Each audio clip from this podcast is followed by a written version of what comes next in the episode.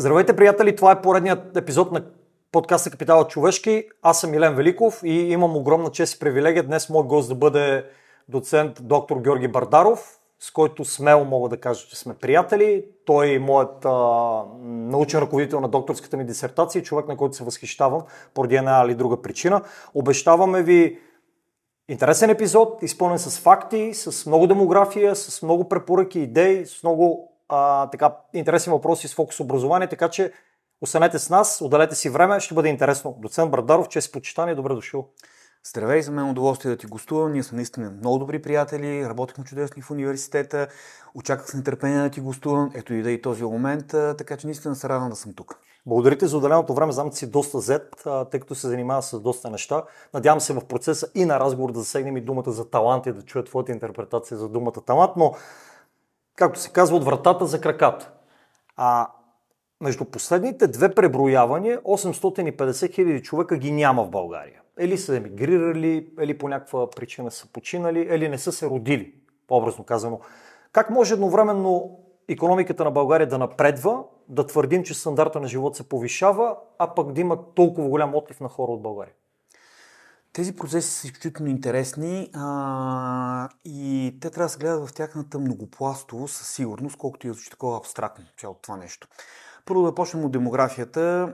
Средногодишно България намалява с 50 до 60 хиляди души, което е един средно голям български град, в резултат и на отрицателния механичен прираст, най-вече в резултат на свръхвисоката смъртност. Това е нещо, което аз постоянно алармирам и днес мисля, че ще стане дума по-подробно в разговора. А, така че аз очаквах намаление за тези 10 години от порядъка на 600-650 хиляди души, е 844 хиляди. Мен изключително много ми изненада в негативен план. Аз продължавам да бъда демограф оптимист, но това беше много негативна и много неприятна изненада. Що се отнася до релацията демография-економика, да, тя е пряка. Сега не трябва да забравяме, че през тия години имаше възстановяване от економическата криза 2008 година, имахме фондовете на Европейския съюз. Макроекономически България наистина стои добре и това е факт. Но това не се отразява реално на доходите на хората в план, който е необходим, за да имаме увеличаване на малото активно население. Хората не виждат и перспектива, което е още по-тъжното. Преди пандемията в доста интервюта ме питаха, ето връщат се 200 хиляди, това обаче е журналистическа бройка, не съм виждал демографска. Върнаха се 200 хиляди души, това ще реши ли демографската криза. И тогава казах, няма да я реши, защото ако тия хора не намерят условия различни от тези, които са ги стимулирали да емигрират, в момента в който свърши, а и дори преди да свърши пандемията, те пак ще емигрират.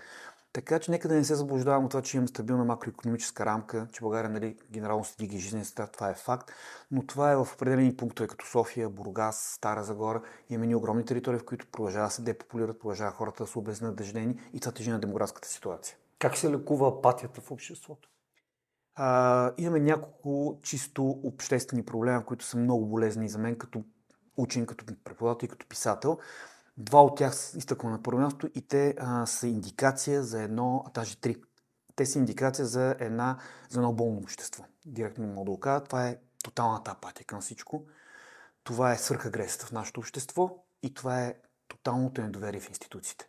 Една развита демокрация функционира през два елемента основно. Това са институциите и това е гражданското общество, което е коректив на която и да е власт. При нас това напълно отсъства как са лекували. А, според това умишлено създаване като ситуация в България. Умишлено хората са карани в един такъв коловод, че нищо не зависи от тях, че единствените изходи от кризата в България са терминал 1 и терминал 2, че каквото и да правим няма как да го промени, мафията е взела държавата и така нататък. Но това умишлено се наслага в публичното пространство, за да може хората да са апатични, да не са коректив на властта, защото много лесно се управлява в кавички и манипулира едно апатично, болно, малцинствено, застряващо общество. Когато имаме активно, граждански активно, младо, образовано, квалифицирано, много трудно може така да го манипулираш. Така че това е умишлена ситуация, която стана. Как се лекува? Много се надявам чрез младите хора, които са много различни от а, предходните поколения, имат и своите, своя наивитет, това постепенно да се излекува наистина. А задържат ли се младите в България? А, ами, при тази демографска картина, която имаме, отговор е ясен. Другото, което обаче и сега бях в чужбина, пътувах с моите книги, а, не малко млади българи, и които са в момента в България, които в момента са извън България, имат желанието да живеят, да се реализират и да създават семейства в България. Имат нужда просто да видят една малко по-нормална среда, но в момента не се задържат. Кои са признаците на тази нормалност, която иска да видят хората извън България и това да повлияе на решението им да се върнат? А, ще направя връзка с първият ти въпрос, защото е много хубав този. А, забулата е, че единствено и само доходите са фактора, който определя хората, особено младите хора, къде да живеят. Виждаме, че в България наистина, особено при младите хора, тези доходи се дигат. Имаме сфери като IT и така нататък, където има стабилни и нормални доходи. Пречките, които виждам в момента и говорики с тях, са точно това, което споменах на предходния въпрос. Първо, тоталното недоверие в институциите. Второ, младите хора искат да имат среда, където децата им да растат нормално, да имат нормално образование, да имат качествено образование, да няма тази свърхагресия, да има сигурност, да има стабилност.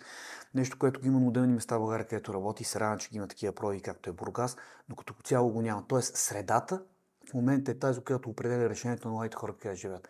Иска среда, която да е сигурна от гледна точка на техната лична безопасност, да е екологична по възможност и да има възможност техните деца да растат и да живеят нормално. Ако има по-голям проблем, кой от двата е по-голям? Ниската раждаемост или високата смъртност? Това вече е много по моята специалност. Дълги години аз обяснявах в публичното пространство, че България има две демографски клишета които не, едното не е вярно, другото не е проблем на България. Едното е ниската раждаемост, другото е намаляването на населението в абсолютни бройки и каза, че ниската раждаемост не е вярно. Спекулирах по този начин. Раждаемостта наистина е ниска. Тя е коефициент детност под 2 е много ниска раждаемост.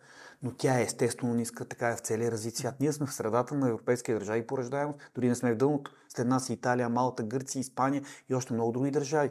Тоест раждаемостта, макар и ниска, е естествена и нормално ниска. За този етап от развитие на България. И на Европа, и на света. Така че нашия проблем не е ръждаността. Нашия проблем е смъртността. Тя е ненормално голяма за развита европейска държава. Ние имаме общини в Северо-Западна България, където смъртността достига 45-50 промила, както е бойница.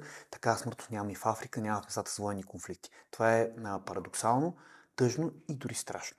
Кои са факторите за тази висока смъртност?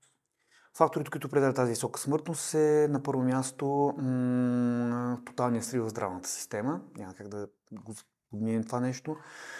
На второ място застарялото население, на трето място това, че има една относителна бедност. Вярно, ние сме в развития свят и сме в развитите държави, но имаме големи територии, където населението живее в относителна бедност, т.е. те не могат да си позволят на медицинско обслужване. Много често цитираме Северо-Западна България. Наскоро бях с един много близък мой приятел, кметът на Малко Търно, който ми направи забележка, бе, вие навсякъде говорите за Северо-Запада. Кажете нещо за страна, че там е също много страшно положението. Тотално обезлюдено, прекрасни условия. Да, и там е така. Цитираме Северо-Запада заради тия фрапиращи стоености на смъртност, но а, има още един проблем в България, който не се обръща внимание. Хората умират в сравнително млада възраст, 50-60 години от лечими заболявания, поради факта, че не правят превенция а не правят превенция поради две причини. Едната е точно лошото състояние на здравната система и втората е липсата на медицинска култура. Но когато говорим за Северо-Запада, преди 5 години бях последно там по демографски проект. Имаше две болници, които функционираха в цялата Врачанска област, а Видинска област, сега Видин и Белграчик. Белграчик беше пред закриване. И ти ако живееш някакво село на 100 км от Видин, при тази инфраструктура, която през деня е опасна, какво става през нощта, как ще стигнеш до болница, как ще се окрадеш здравна грижа. И ето всичко това акумулира тази висока смъртност. Дали подобен тип условия биха, биха довели инвеститори в България? Дали подобен тип формиращи се или вече формирали се демографски пустини могат да се, да, да се катализират, да се, нещо да се рестартират? А, моето мнение е, че без целенасочена държавна политика за този регион на България, а и за Странча, там вече не може да има нормален рестарт демографски. Те са влезнали в тази ситуация на демографски пустини, средна госта под 10 души, където просто рестартирането по естествен път е почти невъзможно. Преди 10 години за първ път алармирах, че България постои много остър дефицит на работна ръка. Тогава ми се смееха дори в университета. При тази економика какъв дефицит? Но ние вече го имаме този остър дефицит. Не само на високо квалифицирана, на средно и на ниско квалифицирана работна ръка. Свидетели бяхме преди пандемията как големи заводи имаха желание да отворят България. Филиали, помним с автомобилната индустрия. Основната пречка е липсата на работна ръка. Това е най-основната пречка. Разбира се, и корупционната среда е пречка, няма как да го подминем това нещо, но най-вече липсата на работна ръка. А, обаче тук имам като демограф една друга теза, която не е много лицеприятна и не е много а, така смилаема в обществен план. Тези условия, които имаме в България и в Северо-Запад, и в страната най-обезлюдените ни територии, на Морските пустини, са сред най-благоприятните природоклиматични условия в свят, в който климата се изменя негативно. България е в 10% държави с най-благоприятни условия тези територии няма да останат ненаселени. Физически е невъзможно това нещо. Демографски вакуум, когато се получи в умерените ширини, много бързо се запълва. Той може да се запълни само по два начина. Или свърхраждаемост, или свърхимиграция. Тоест тази територия в следващите 20-30 години ще бъде населена, защото е много благодатна. И ако не си населен с българско население, отиваме в другата посока. А тази свърхемиграция, евентуално откъде би дошла поради факта, че тези, които са мигранти, само преминават през България. Даже мнозина не казват, ние не искаме тук да стоим. Фокус е Западна Европа. Мисъл, освен с географските а, стойности, така и географските а, аспекти на нашата природа и на нашия живот, с какво друго може даден, даден човек да остане в България? Светът се промени изключително бързо. А, когато си издал Тенската монография 2012 година, това е преди 10 години точно, имах една лекция в Софийския университет, публична лекция, където направих прогноза, но тя се базираше на прогноза на световни учени, не беше моя лична, че съвсем скоро към Европа ще има по милион, милион и половина години иммигранти. И мои колеги в университет станах и казаха, чудесна презентация, чудесна лекция, но сте допуснали една много груба грешка. Това е практически невъзможно да има по толкова иммигранти към Европа. От 2015 нататък те бяха по толкова вече, по милион, милион и половина. Ако всяка година влизат по толкова иммигранти, в един момент Западна Европа, и тя вече го виждаме, почва да се пренатоварва от иммиграция. Лично аз предвиждам следващите 15-20 години естествен на движение на населението от свръхпренаселените западни територии към супер обезлюдените източни. Защото не само България, в Юго-Источна Европа имаме доста такива територии, които са обезлюдени и това ще стане по естествен път. Тоест няма нужда да кажем какво още имаме. Ние го имаме. Нали, освен природата, традициите, културата, географското положение, части сме от Европа, европейски сорт и много, много други неща. Но преди да стигнем до тази иммиграция, Милене, според мен ние трябва да помислиме как българско население, което е извън България, което има желание да бъде в България, да се върне и да живее и работи тук и да създава семейство. Кое е по-голямото предизвикателство? За да задържиш тръгващите или да върнеш тези, които си тръгнали вече? И двете са а, големи предизвикателства, но те трябва да се степенуват. Не мисля, че може да ги кажем кое е по-голямото. Но първо трябва да започнем тези, които са в момента в България, да останат и да живеят да се развиват в България и следващата стъпка е тези, които са извън границата. Тоест трябва да имаме по-етапно развитие на този процес. Каза държавна политика. Каква е в момента държавната политика по отношение на демографската криза? Защото тези белези на така на отлив на население са... Лично аз съм ги наблюдавал след 86-та година на база на националните преброяване. Тоест ние от тогава вървим надолу. Каква е държавната политика и доколко тя е дългосрочна или работа на парче? Много дълбок и сложен въпрос. Първо да започнем от там, че а, нали, заблуда е, че демографската криза е само след 90 години или 86 значи някъде от 70-те години България и целият развит свят влизам в една такава ситуация, в която имаме все по-ниска раждаемост, все по-застаряло население. Просто, че Западна Европа, Северна и Южна Европа получават иммигранти още от края на 80-те, началото на 90-те години, чак до така степен няма такова обезлюдяване и намаляване на населението. Другото нещо, което е с държавната политика. Аз много често говоря, нали, че държавата не прави нищо по демографията, но а, държавна политика, която да е ориентирана към демографски мерки, вече няма как да работи в съвременния свят. Това е работило по време на националната епоха, на социализма, на индустриалната епоха. И в западни, и в източноевропейски държави, и извън Европа съответно. Живеем свят, който е коренно различен, постнационален, а, постиндустриален, глобален свят, без граници, в който това, което могат да направят властите е да създадат условия, при които хората да искат да живеят и да работят там. Няма демографска мярка. Да стимулираме ръждемостта. Хубаво да я стимулираме. Ето Витор Орва в Угария прави уникална политика. Не може да я дигнем. С нищо не може да я дигнем тази ръждаемост. По никакъв начин. Единството, което може да направи държавата е създавайки условия за реализация, за по-високи доходи, за нормален живот, за добро образование. Ще стигнем до образование, това ми е болната тема и най-важната за мен за демография. Хората да предпочитат да живеят на това място. Само това е нещо. Нищо друго. Казваш да създаде държавата условия. Коя държава да създаде условия, когато, примерно, в последните една-две години имаме N на брой правителства, а, още не сме избрали едните, те вече мислят за следващите избори. Тоест, а, това политически някакво скопено мислене ли е, къде е ролята на държав, държавността в мисленето и съответно как може да има серия от мерки от нещо, което днес го има, утре го няма. Проблем на България огромен е, че ние от 89-та година, аз го бях изчистил преди известно време, когато уважаем промяната дойдоха на власт, започнахме за шести път от начало. За шести път, за тия 31 години, идва дадена политическа власт. Нямам никакви нали, пристрастия или нещо, което да е негативно, но идва дадена политическа сила и казва, всичко от тук беше глупости. Ние започваме от днеска, започва промяната, започваме а, прехода към демокрация от днеска. Това е за шести път. Тези държави, които има държавност, за която ти питаш, независимо коя политическа сила е на власт, те донадграждат това, което е било преди това. Тоест, за мен България ще има държавност и ще създава такива условия, когато, когато и партия да дойде на власт, политическа сила, те вече не са и партии, формирование ще каже, тези при нас направиха това и това, ние ще го надградим, не направиха това и това, ние ще го направим, допуснаха грешки или престъпления, ние ще ги накажем, но посоката вече е зададена, независимо коя е политическата сила на власт. Ние за шести път почваме от начало. Докато започваме от начало, няма да имаме никакъв успех. И едва тогава може да говорим за държавност, която да създава условия за хората да живеят и да се реализират. А смяташ ли, че мандалитета може да допусне да направиш на някой комплимент и да кажеш, да, той направи това, аз ще надградя неговото, защото всички сме се сблъсквали с, с майстори, с менеджери, с ръководители, които казват, а, добре, до вчера беше така, от утре аз го променям, защото аз идвам, това вчера не е работило, аз ще го променя. Това е, според мен, някакъв менталитет, който на ниво България е обладан почти навсякъде. Още повече, че всички сме ходили на лекар. Там, като отидеш при трима лекари, има четири мнения. А, в смисъл, не знам, начин на мислене ли е това вече да отричаш това, което е направил някой друг? Принципно ние имаме, да, негативни елементи с нашия менталитет, кръничната българска народопсихология.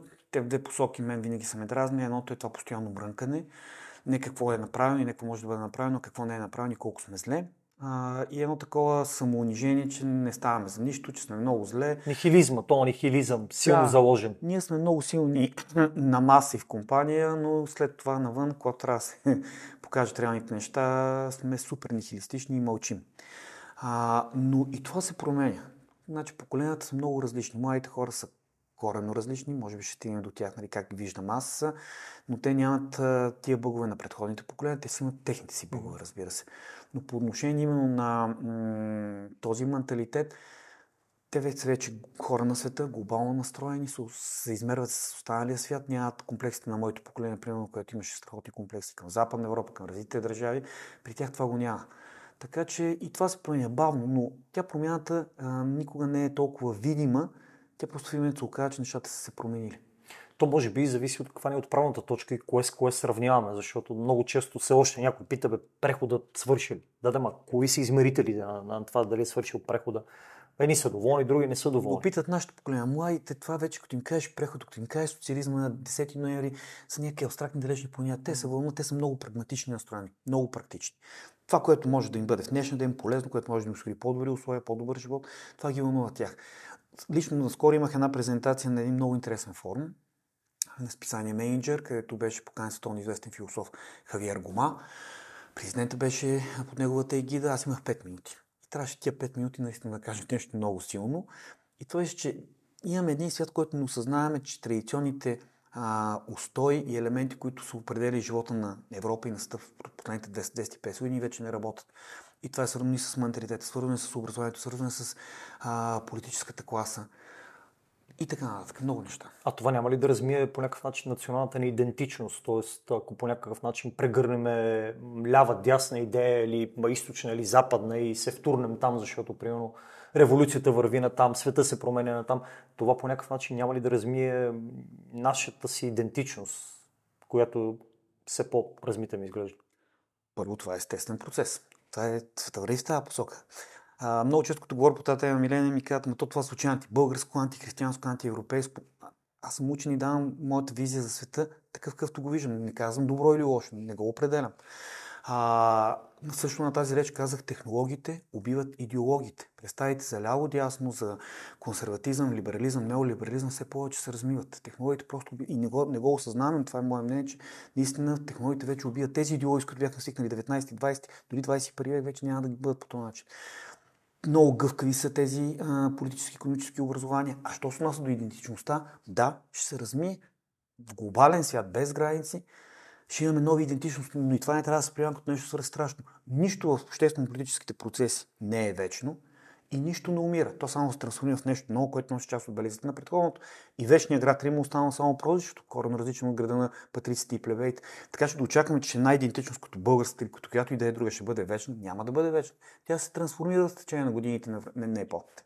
Казваш младите хора, а, и аз и ти сме били млади, и към нас е имало, и, и към нас е имало някакви очаквания, бе те младите ще дойдат, че променят, али, силата е в младите. Какво днешните млади, с какво днешните млади се различават от нашите млади? В смисъл, при какви обстоятелства им се налага да взимат решения, какъв тип решения да взимат, освен че се е повишило консуматорското търсене и нивото на концентрация е намалял в пъти. Да, винаги има то полет, младите ще оправят нещата и винаги има и недоверието към младите. Двете неща са си видни. Всяко предходно поколение казва, ние бяхме ели, какво спа, тия не стават за нищо, или пък обратното, очакваме те да оправят нещата, които ние не сме направили. Така че това си е клише, което винаги се повтаря. Днешните млади, като казвам, аз поне работя с млади хора постоянно, а, в много неща ми харесват, много неща ме притесняват. А, това, което ми харесват, е, че не са обременени, а, че си защитават позицията и мнението, че нямат а, проблем с авторитети а, в позитивния, не в негативния смисъл на думата, т.е. да се притесняват, да се навежат, да мълчат и така нататък. А, то, което обаче ме притеснява е първо, те са изключително нетърпеливи, искат всичко на моменти и сега. Няма там търпение, те са свикнали с тия технологии, трябва веднага да става. А, второ, а, второто нещо, изключително наивни са технологиите, според мен, както им дават един поглед върху света глобален, така ги правят и много, много лесно за манипулация. Това много ме притеснява, мене лично. А, и третото нещо, което обаче вече не е проблем на България, а, това е за мен проблем на демокрацията. Аз съм изключително голям привърженик на демокрацията и това, което Черчил казва, че м- демокрацията има страшно много недостатъци, но по-добро не е измислено. Демокрацията, така която я познавам и имаме в момента и в България и в Европа, тя се разви реално след Втората световна война. В един момент беше изключително силна като общество. Демокрацията обаче прави хората лениви постепенно. Прави ги ам, очакващи, зависими не, даже не очакващи зависими. А, човек, който всеки ден се бори за оцеляването си, както в момента в Африка, каза, това е борбеният човек, който ще се справи при всяки условия. Младите хора, които са тази спокойна, нормална среда, комфортна среда и така нататък, губят тази борбеност. Е, това е нещо, което ме притеснява. Но това е естествен бък на демокрацията. А как може да променим нещото, или държава, или менталитет, когато ни ти липсва борбеност? Много трудно а, и ще разширя още малко отговор на този въпрос. Преди пандемията някакси, работейки ето религиозни конфликти, лекциите в университета, започна да усещам много вътрешно, много силно притеснение и да го казвам в публичното пространство. Ние свикнахме, а особено младите поколения, за които говорим, че мира, демокрацията и свободата са ни даденост, която никой не може да ни я вземе. То ние сме си се родили такива и така трябва да бъде. Всъщност мира, свободата и демокрацията са изключение от правилото в цялата човешка история властта се упражнява посредством тирания. Демокрация, така каквато има, тя не е абсолютна, разбира не може и да бъде абсолютна, но поне относителна, почти не е имало. И сега имаме в някакъв кратък отрязък от време, ние имаме късмета да живеем в този отрязък от време. Както и мира. И сега, примерно с войната в Украина, забелязвам как много млади хора казват, ма как така през 21 век допускаме да има война? Ма какво човек е същия? Тоест, този наивитет го виждам в тях и това, че някакси изведнъж сензационно има война, някой може да ни вземе свободата да пътува. Това.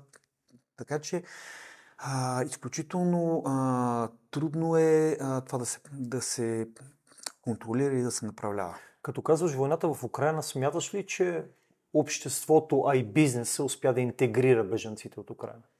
Със сигурност не. Примерно Польша започнаха моментални веднага да ги интегрират в работния процес, трудовите ресурси. Ние имахме огромен шанс, но със сигурност и тук не постъпихме нормално според има такива начинки в община Бургас, където ги интегрират на трудовия пазар. Сега въпрос е какви точно беженци идват при нас, дали те самите искат да се интегрират и да останат да работят. Той е двустранен процес, естествено. Да. А, и виждаме, че има там проблеми с настаняване, с разни други неща, с претенции. Сложен е този въпрос, но не направихме като общество достатъчно да ги интегрираме на трудовия пазар, според мен. Толерантно ли е българското общество? Много хубав въпрос. Гостоприемно е със сигурност. Толерантно ли е? Може би някога съм били, и аз съм говорил в предстояните най-толерантният на Балканите, но съм абсолютно убеден, за съжаление, поне в последните 10 години, че българското общество не е толерантно, категорично. Имаше такива случаи, които бяха много обидни за мен като човек, прогонване на а, сирийски семейства беженци от Белен, от Розин, от Хармали, от къде ли не. А, и то такива образовани, културни хора, семейни хора. А, но в общи линии, когато толкова дълго време живееш в перманентна криза, когато толкова дълго време едва ли не е въпрос на жизненно оцеляване, да се бори всеки ден, тази толерантност се притъпява. Значи хората стават все по-егоисти, все по-увълчени от тази гледна точка и така, че според в момента българското не е толерантно. Не е толерантно. И аз имам такива наблюдения а, и ми е странно как а, различни така, работодателски организации все по-честичко казват как не им достигат определен тип а, хора, а пък а, едновременно с това не можем да интегрираме хора, които са дошли тук на готово по някакъв начин и не можем да изградим някакъв положителен имидж на самата страна България като гостоприемна. А, другото нещо, което исках да те питам по отношение на на географските дадености на България, смяташ ли, че българин уважава природата и цени природата, която има или не я възприема като даденост? Тук директно опаш на нещо, което в една моя презентация го казвам. Тя се казва България е география на свободата. Тази презентация изнасяха на един географски фестивал, който правихме с професор Пени, с общи познати и приятели. Тя е за млади хора, така беше насочена, но а, там точно това казвам. Ние сме свикнали много да се бием грите колко ни е красиво уникална природата, но първо не я пазим, не я поддържаме и второ ние наистина не осъзнаваме реално какво притежаваме. Това, което притежаваме, колкото и да е клиширано, това е абсолютно райско кътче на фона на природата в целия свят и природните условия. Така че тотално не го пазим, не го поддържаме. Кое според теб може да рестартира този начин на мислене, в който са премесени ленивост, липса на борбеност, а, очакване, че утрешния ден ти принадлежи и до някъде липса на толерантност и на уважение. Кое може да рестартира този начин на мислене? Такива а, условия и такъв начин на мислене винаги се рестартира чрез един тежък катаклизъм. Това е нещо. Не искам да го кажа, много се надявам да не се случи, но това е рестарт. Света периодически се рестартира не само България, не само Европа, чрез такива тотални катаклизми, когато започваме нови и това винаги ще бъде така.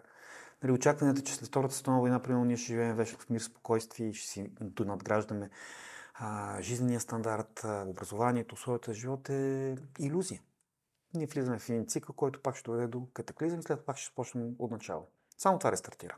Катаклизм. Видяхме, че катаклизма COVID, без значение колко от него вярват или не вярват, не успя да катализира подобен тип начин на мисля. Напротив, раздели още повече хората. Така е. Бях чул някакви такива съждения, че COVID едва ли не е заместител на една световна война и ще рестартира отново Не се случи вярна. Практиката показва, че единствено военните конфликти, тежките военни конфликти водят до рестарт не само конфликти в военните са в интерес на истината, а, но пак а, събития като глобални революции, дали, както е било с Великата Френска революция, тогава имаме преход от една към друга система, може би сега живеем в аналогично време, тогава преход от феодалната аристократична система към буржуазната капиталистическа, днес от буржуазната капиталистическа към а, дигиталната, постнационалната. При всеки един такъв преход трябва да е предвид, че старата власт е готова цената на всичко, дори на кръв да задържи властта. Новото обаче притежава ресурсите, има нужда и от властта реално и е готова цената на всичко, дори и на кръв да вземе властта. Така че ние живеем в някаква подобна епоха.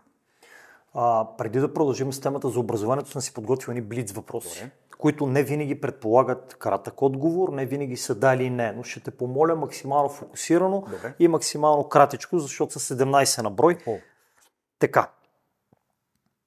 Ниска ръждаемост, висока смъртност, високи нива на емиграция. Ако зависиш от теб, какво би променил това да не е така?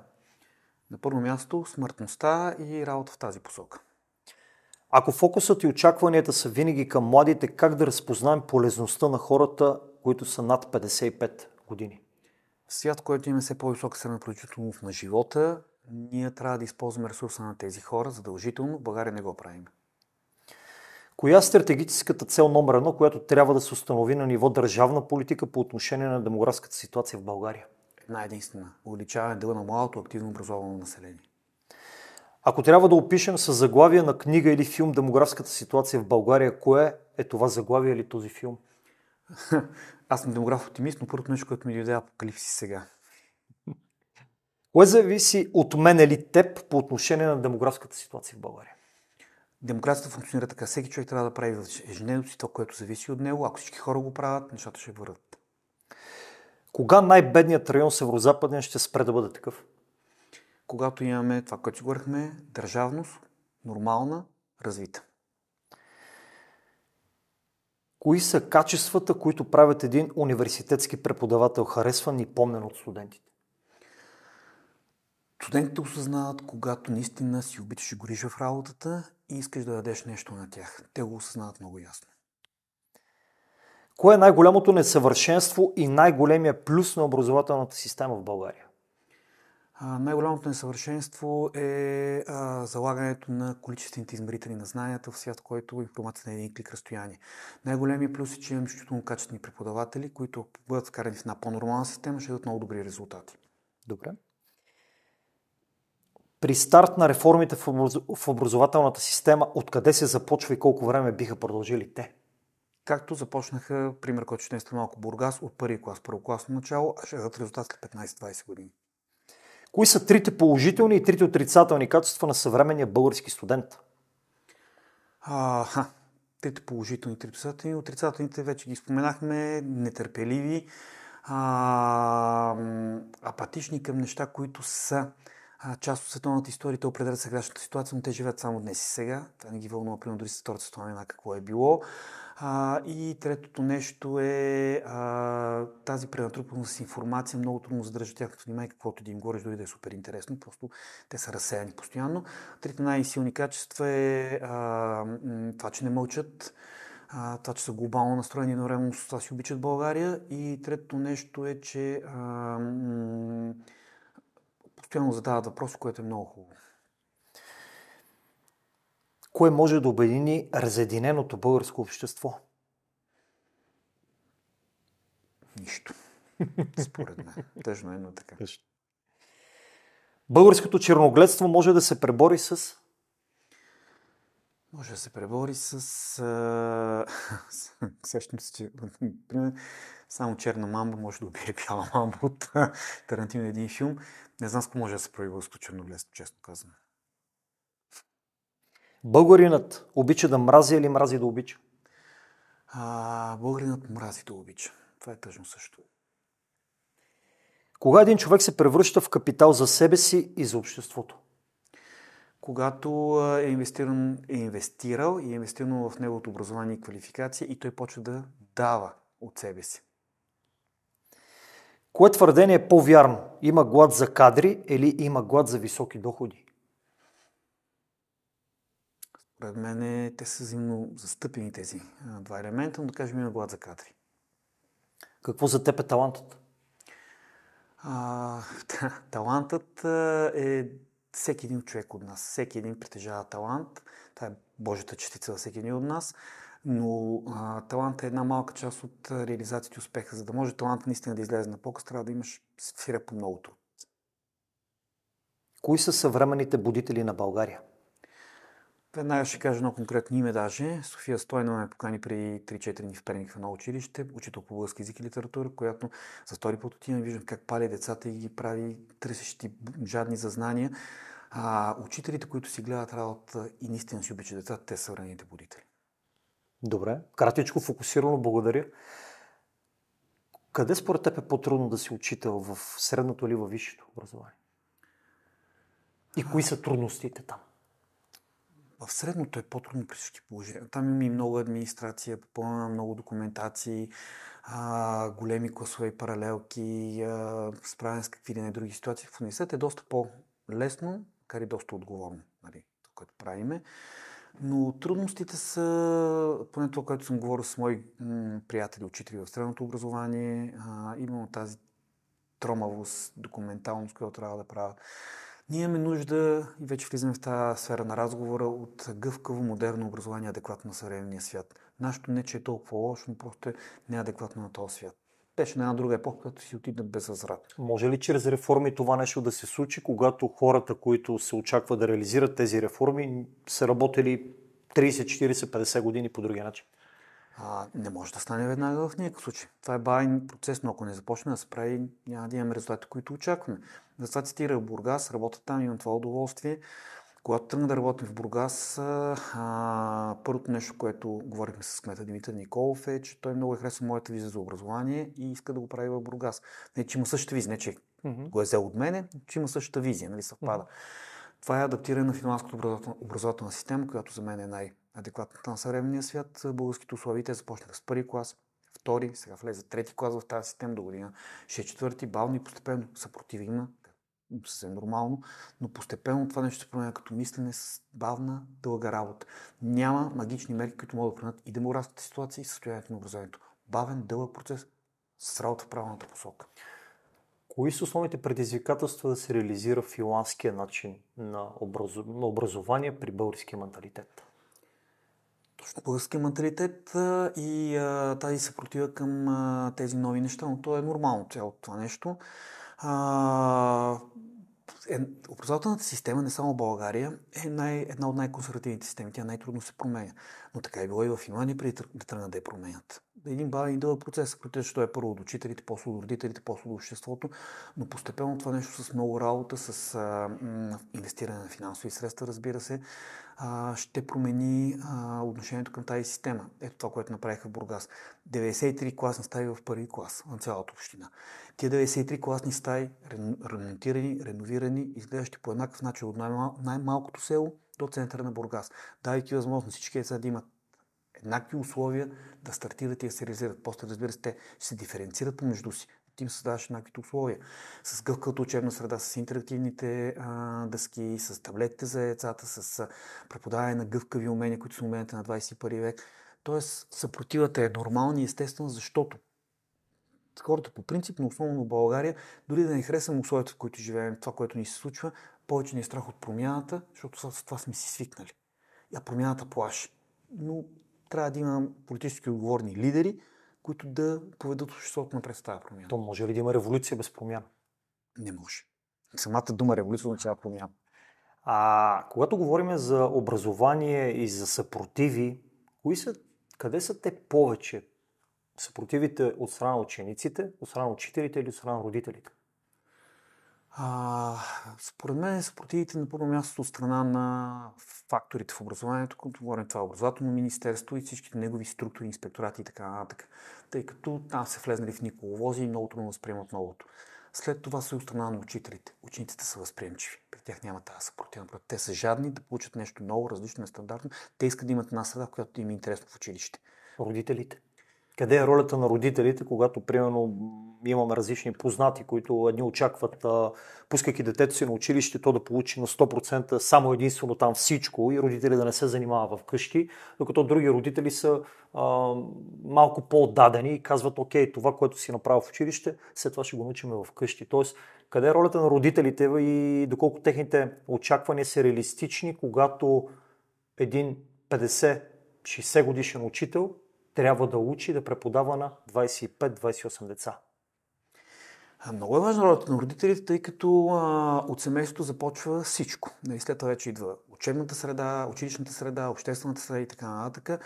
Ти вече го каза. Изключително диференцирани са родителите. Зависи нали, къде живеят, какво образование имат, какъв начин на мислене имат. Много е различно в България. Мал... Тя не е толкова малка тази територия, но така е сравнително малка е територията на България, а пък е много а, диференцирани различни. И това е резултат от това, че ние нямаме постепенно и последователно развитие в нито един етап от 1978 година насам. Постоянно нещо се рестартира и се започва от начало. И това е бък, който се отразява и на, на това. От родителя в а, центъра на един голям град, родителя в едно малко село, разликите са много големи и потребности и искането, които имат към децата и образователната система са различни при тях. Аз наскоро се бях замислил а, относно очакванията си към разни учители, които наистина преподават на големи класове, между 24, 25, 26. Ако нормата за един менеджер или за един а, тренер или обучител да обучава група между 7 и 10 човека, за да е ефективно, за да бъде полезно на всички, да може, този човек да бъде максимално отдаден, как, как, какви са ни очакванията от един наистина учител, който преподава на клас от 25 човека или 27-8? Как да предостави тази информация, как да, да, да се умее да бъде едновременно и учител, и възпитател, и по някакъв начин да се опитва да превъзпитава зле възпитани деца. Ето това е което казах, че нашата образователна система не е че толкова лошо, тя е адекватна на един от, една от минала вече епоха. Тогава бяха големите паралелки при 30-40 години, когато аз съм бил ученик, ти си по-малко, не разбира се. А, и тогава обаче имаше друг свят, друга система, друг начин на дисциплини на поведение и на младите, и на а, състоянието в училище. И тогава беше възможно с класове от 30-35 човека да се работи нормално. Сега вече не е възможно в този. Няма смисъл да, да, да страдаме за миналото или да казваме, че тия не стават и така нататък. Просто така, такива са реалности. За да може днес трябва учител наистина да може да работи индивидуално почти с всяко едно дете. Това може да стане в паралелки от 10 до 15 човека. Оттам нагоре вече не. Така и в финландската образователна система. Как може да се повиши уважението към учителската професия? А, България някакси имаме една нагласа, те от социализма, че ученият човек едва ли не, не е полезен за обществото. И това нещо трябва да се промени много бавно, защо... и то ще се промени бавно, но трябва да се промени, защото всеки един човек в това общество е необходим на това общество. Няма значение какво ти е образованието и какво работиш. Но всяко едно общество се води напред от своя интелектуален елит. Учителите са начало на този интелектуален елит. Тоест, ние имаме такава нагласа в България. Тя е много нелицеприятна. Не знам дали само социализъм е фактор и причината, че учени едва ли не е някакъв търтим, който не е полезен на обществото. Работническата класа, тя движи напред. Не. Интелектуалният елит движи обществото напред. И това трябва да се променя с през медиите, през интернет пространството, през издигане имидж на а, учителската професия, издигане средства, които получават учителите съответно. Те, те се дигат в последните години в България. И това прави впечатление, че немалко млади хора вече имат интерес към тази професия и заради това, че има по-нормални доходи и желанието да работят с деца. Смяташ, че както във всяка на професия има хора, които не са, максимал... не са най-подходящите, които да вземат учителската професия? Тоест, те са там някъде, защото или няма какво друго да, да работят, или са а, местните връзкари, защото се опитвам да надскоча София, защото София не е България, има и по-малки, по-големи населени места, но смяташ, че хората, които а, иначе трябва да вземат тази позиция, са избрани там на база на пазарния принцип. Най-добрия е там, защото е най-добър. Абсолютно не, разбира се. И това също е част от промените на образователната система. А, и не само на нея, но говорим за образование конкретно.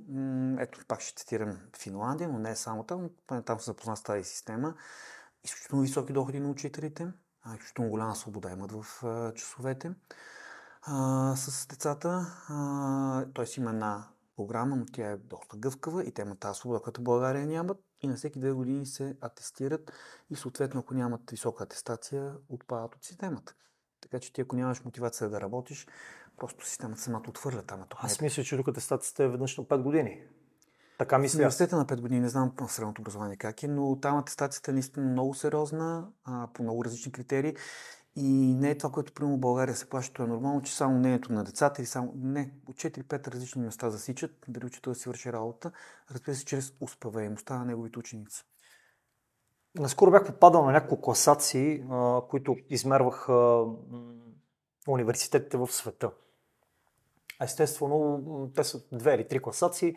На едната сме някъде около 900-ното място, на другата сме около 500-ното място. А, това успокоява ли ни, че сме там все пак, или по-скоро ни кара и до някаква степен да изпитваме съжаление и малко срам? Кой да го успокоява и кой да изпита срам или не? Примерно, да, ти си кадър на, на, на, на университет, на най-известния, на най-утвърдения Софийски университет. Аз съм кадър на три университета съвкупността от тези три университета, в които съм учил преди няколко години, прави перфектния такъв. Сам по себе си нито един не е перфектен, без значение дали семестриалната ми такса беше 200 лева или беше 1500. С, имаше значение това доколко аз вътрешно полагам повече усилия, защото когато платиш малко повече си по-ангажиран.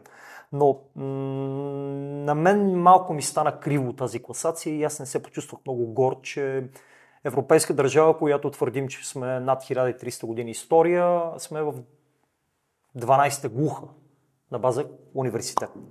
Знаеш, кое е най-тъжното, като слушах сега на този въпрос, просто ми хрумна.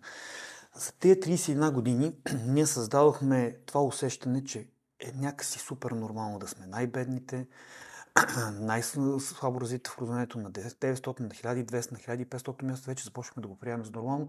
Никой вече не се вълнува. Да, тази класация излезе и стана адски тъжно. Колко в обществото реагираха на тази класация? Колко от медиите реагираха на тази класация? Тя просто излезе като факт и до там. Ние вече сме свикнали с това нещо. Хубаво, Софийски университет, който ни е най-престижният университет и наистина най-престижният на 1200 място. И никой не реагира, никой не го интересува. То свикна, свикнали ли сме да сме, да, да сме посредствени и такива? Да, да... свикнахме да ни го налага това нещо вече да се приема за нормалност. Това е най-нормалното нещо.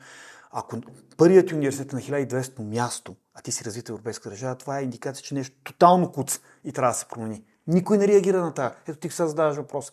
Аз не чух дори в ме... Тогава гостувах медиите на 4-5 места различни. Питам за демография, за преброяването, за какво ли не. Никой не ми зададе въпроса защо най-добрият университет е на 1000, даже не 900, мисля, 1200 място тази година. И още един само фигурираше в тази класация.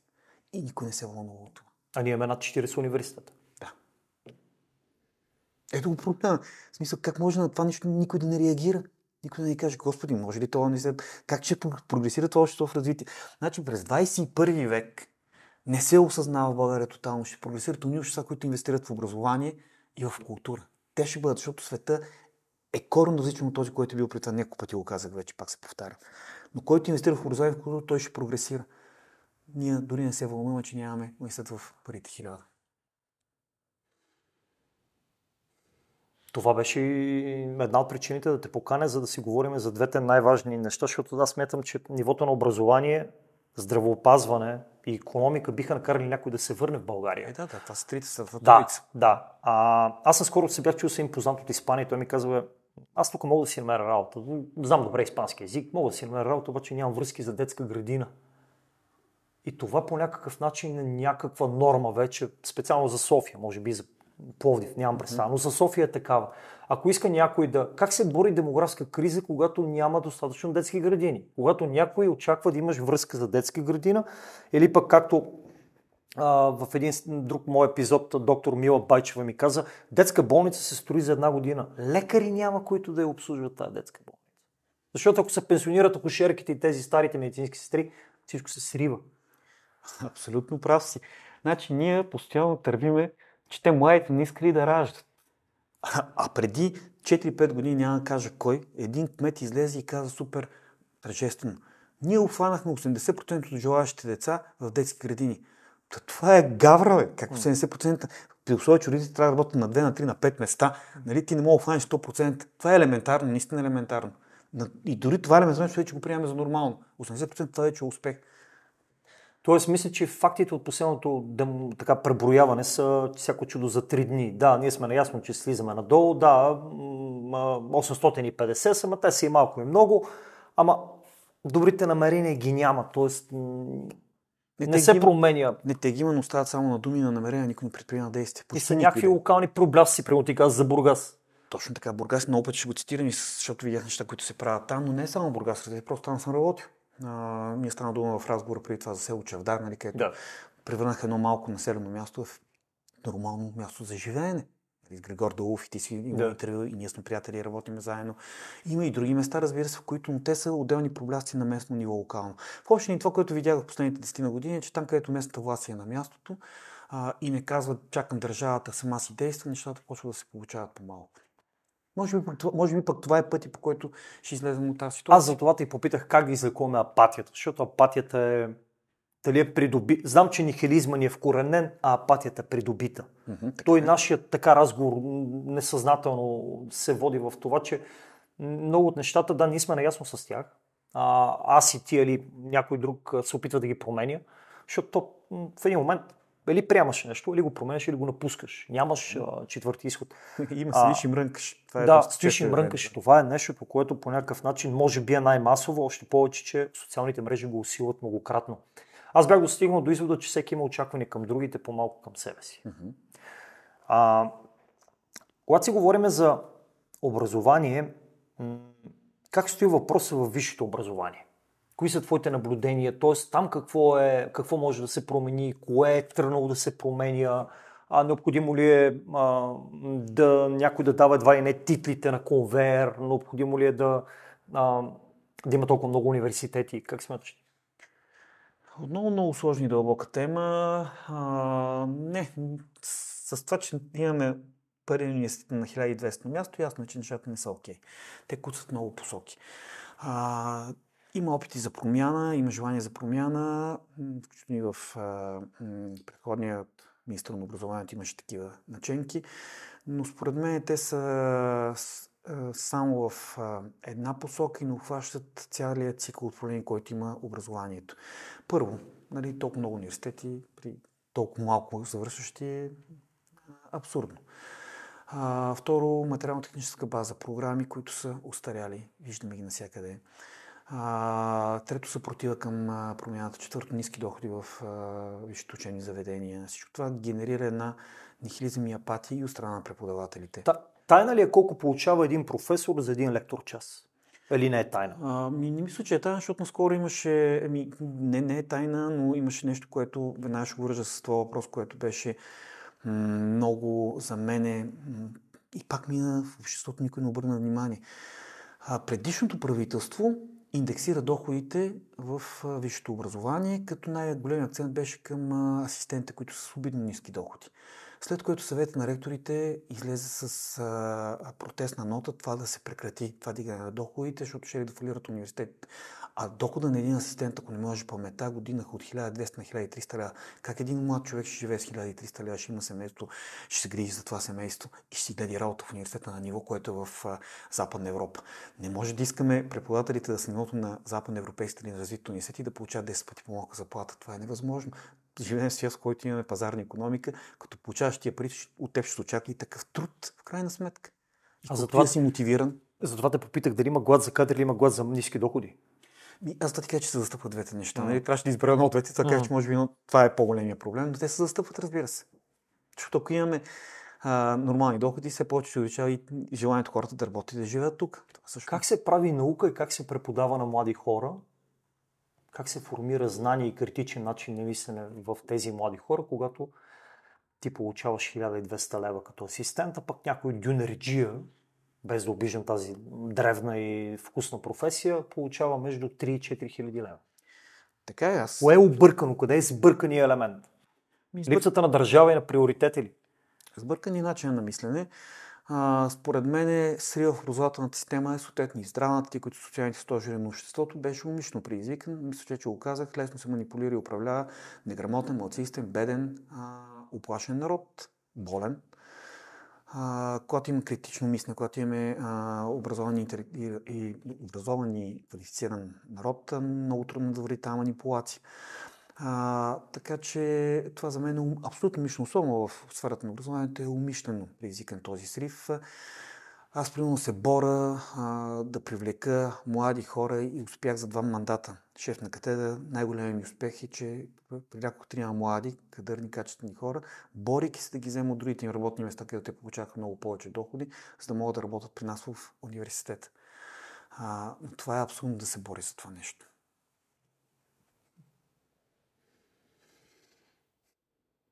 И да, нататък и върви една такава нагласа, която също е, нали, ние ще ги плащаме малко, ама няма да искаме и кой знае колко от вас. Ама студентите искат.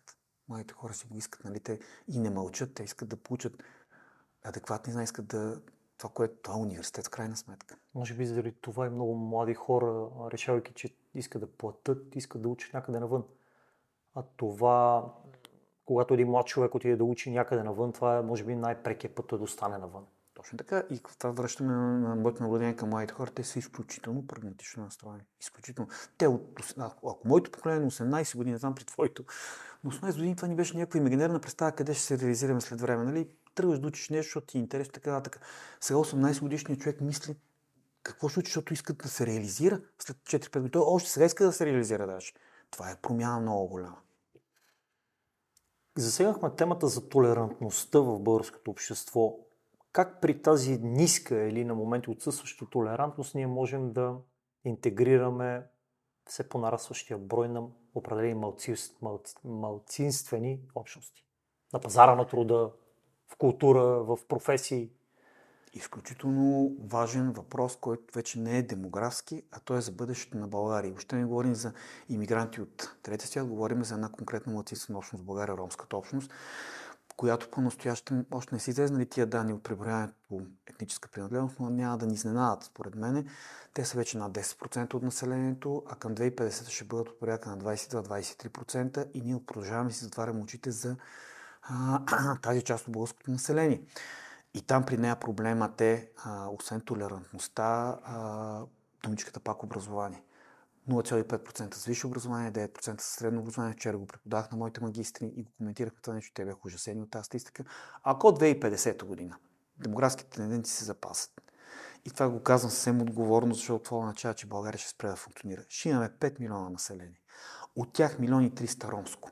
И ако те са тази образователна структура, означава 1 милион неграмотни и 2 милиона и половина пенсионери, това означава от 5 милиона, 3 милиона и половина няма да бъдат активни на пазара на труда едно такова общество просто не може да функционира. А вече след това въпросът, който ти го зададат, тръгнах малко друга посока. Дали сме толерантни и дали тази толерантност рефлектира върху тия младсинства. Ние не, не разсъждаваме държавнически по този въпрос. Но това е статистика, която е черно-бяло. Има с професор Надежда Лилът, още чакаме да излезе, нали?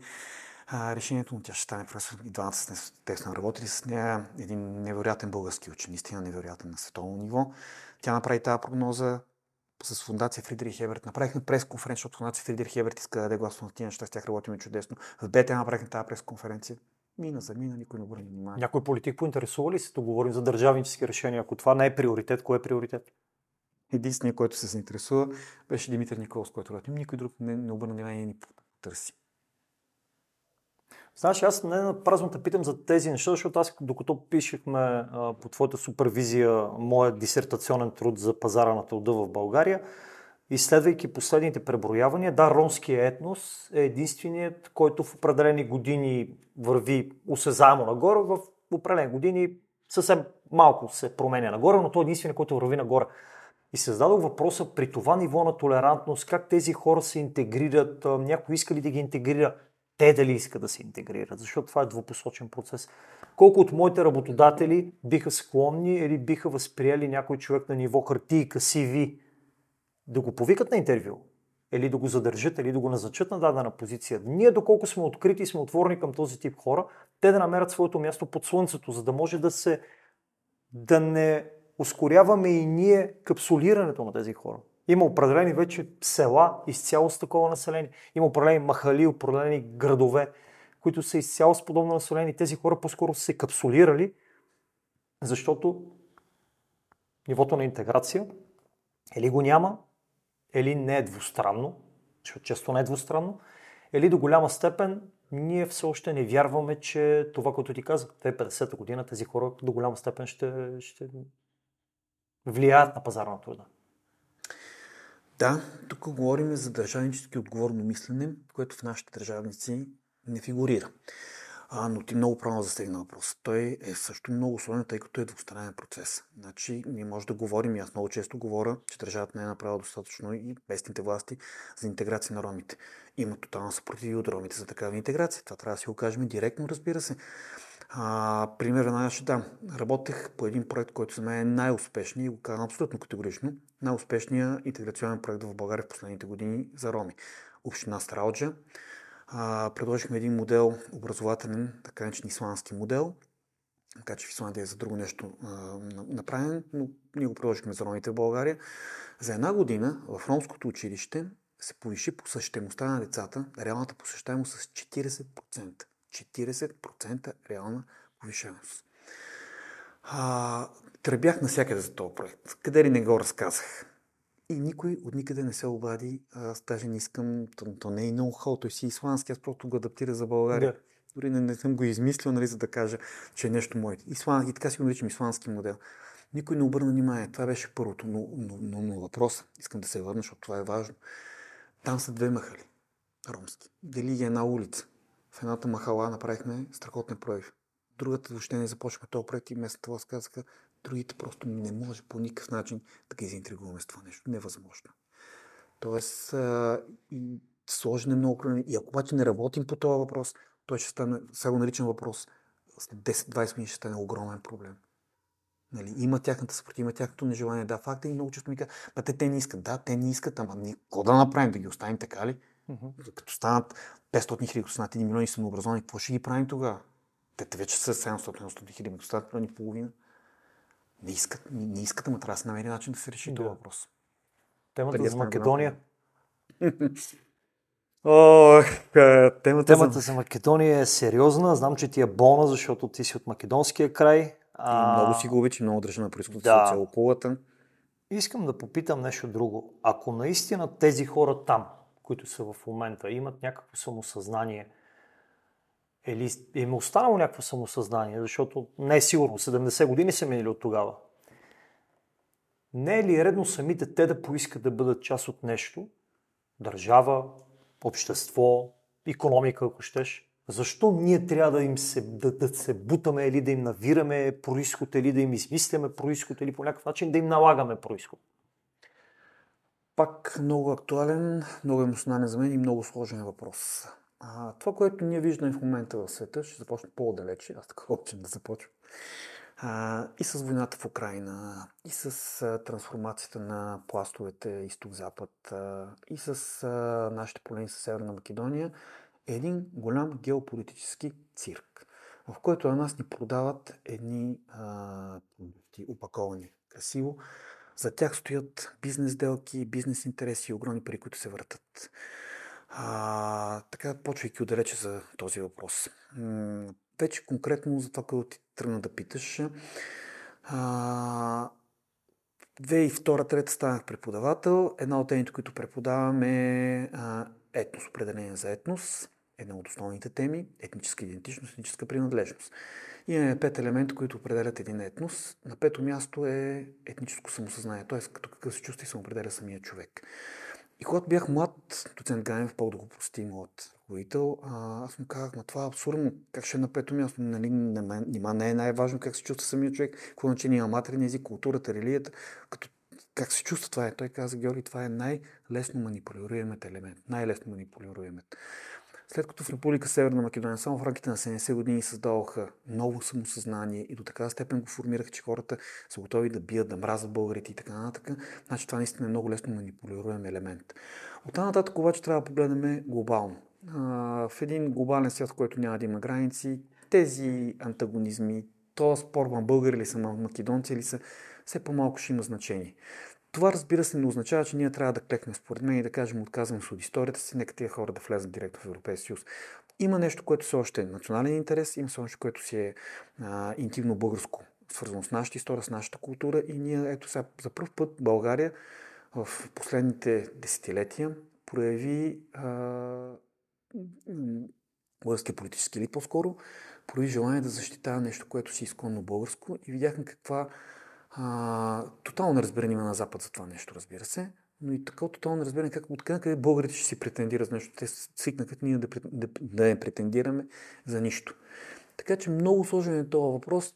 Той се разреши с течение на времето, според мен, но а, ние не може по никакъв начин в момента наистина да отстъпим напълно това, което си е нашето българско.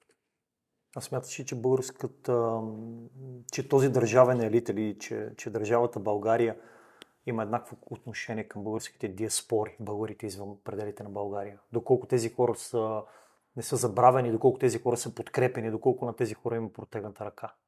Напълно са забравени и никой не мисли за тия хора. Обикаляйки сега в Германия два, два пъти тази година, март и сега с, м- при няколко известно време с моите книги в Франкфурт на Панир и така нататък видях много живи български общности в Германия. Живи е точният термин. Какво означава живи? Хора, които са интеграли в немското общество, живеят там, чувстват се добре, но живеят с мисълта за България.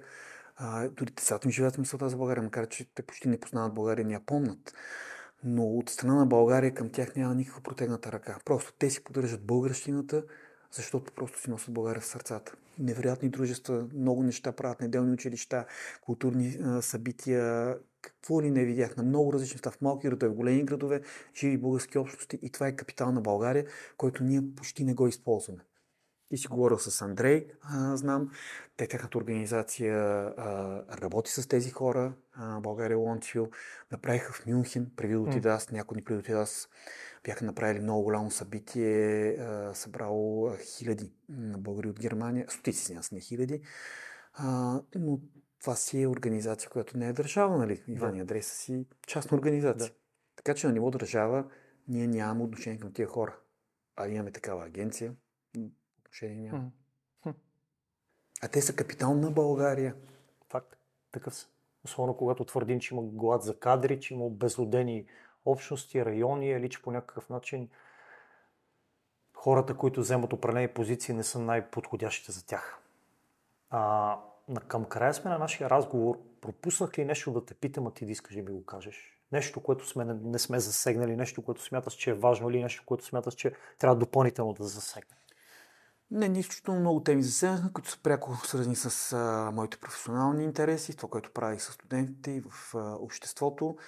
А, аз ще финиширам така. Продължавам да бъда оптимист за бъдещето на България, въпреки целият този негативизъм, който в момента а, ние засегнахме с тебе.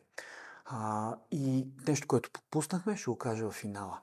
преди да променим образованието, преди да променим държавническото мислене, преди да променим економиката, трябва да променим едно друго нещо. И това е негативното говорене за България.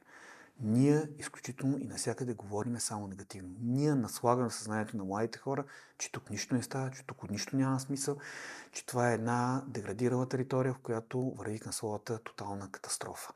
Трябва да променим това негативно мислене. А, с тази презентация, която вече споменах в разговора България и география на свободата, на първ път изнесох, още преди Географския фестивал, на един литературен фестивал във Варна. А, и там е позитивното и негативното за България. Поднесно по един интересен нестандартен начин. Финал обаче е позитивен. Децата идваха разплакани да кажат, че аз съм първия възрастен, който им говори позитивно за България. Ето това е нещо, от което трябва да почне промяна. Това е първата стъпка, нулевата стъпка. След това са всички останали стъпки. Приятели, това беше поредният смислен епизод на подкаста Капитал човешки. А, аз мисля, че доцент доктор Георги Бардаров го каза по-добре от мен. Това е финала на този епизод. Говорете положително за България, чувствайте се положително, търсете положителните примери и вярваме, че промяната започва от всеки един от нас. Бъдете здрави! Чао!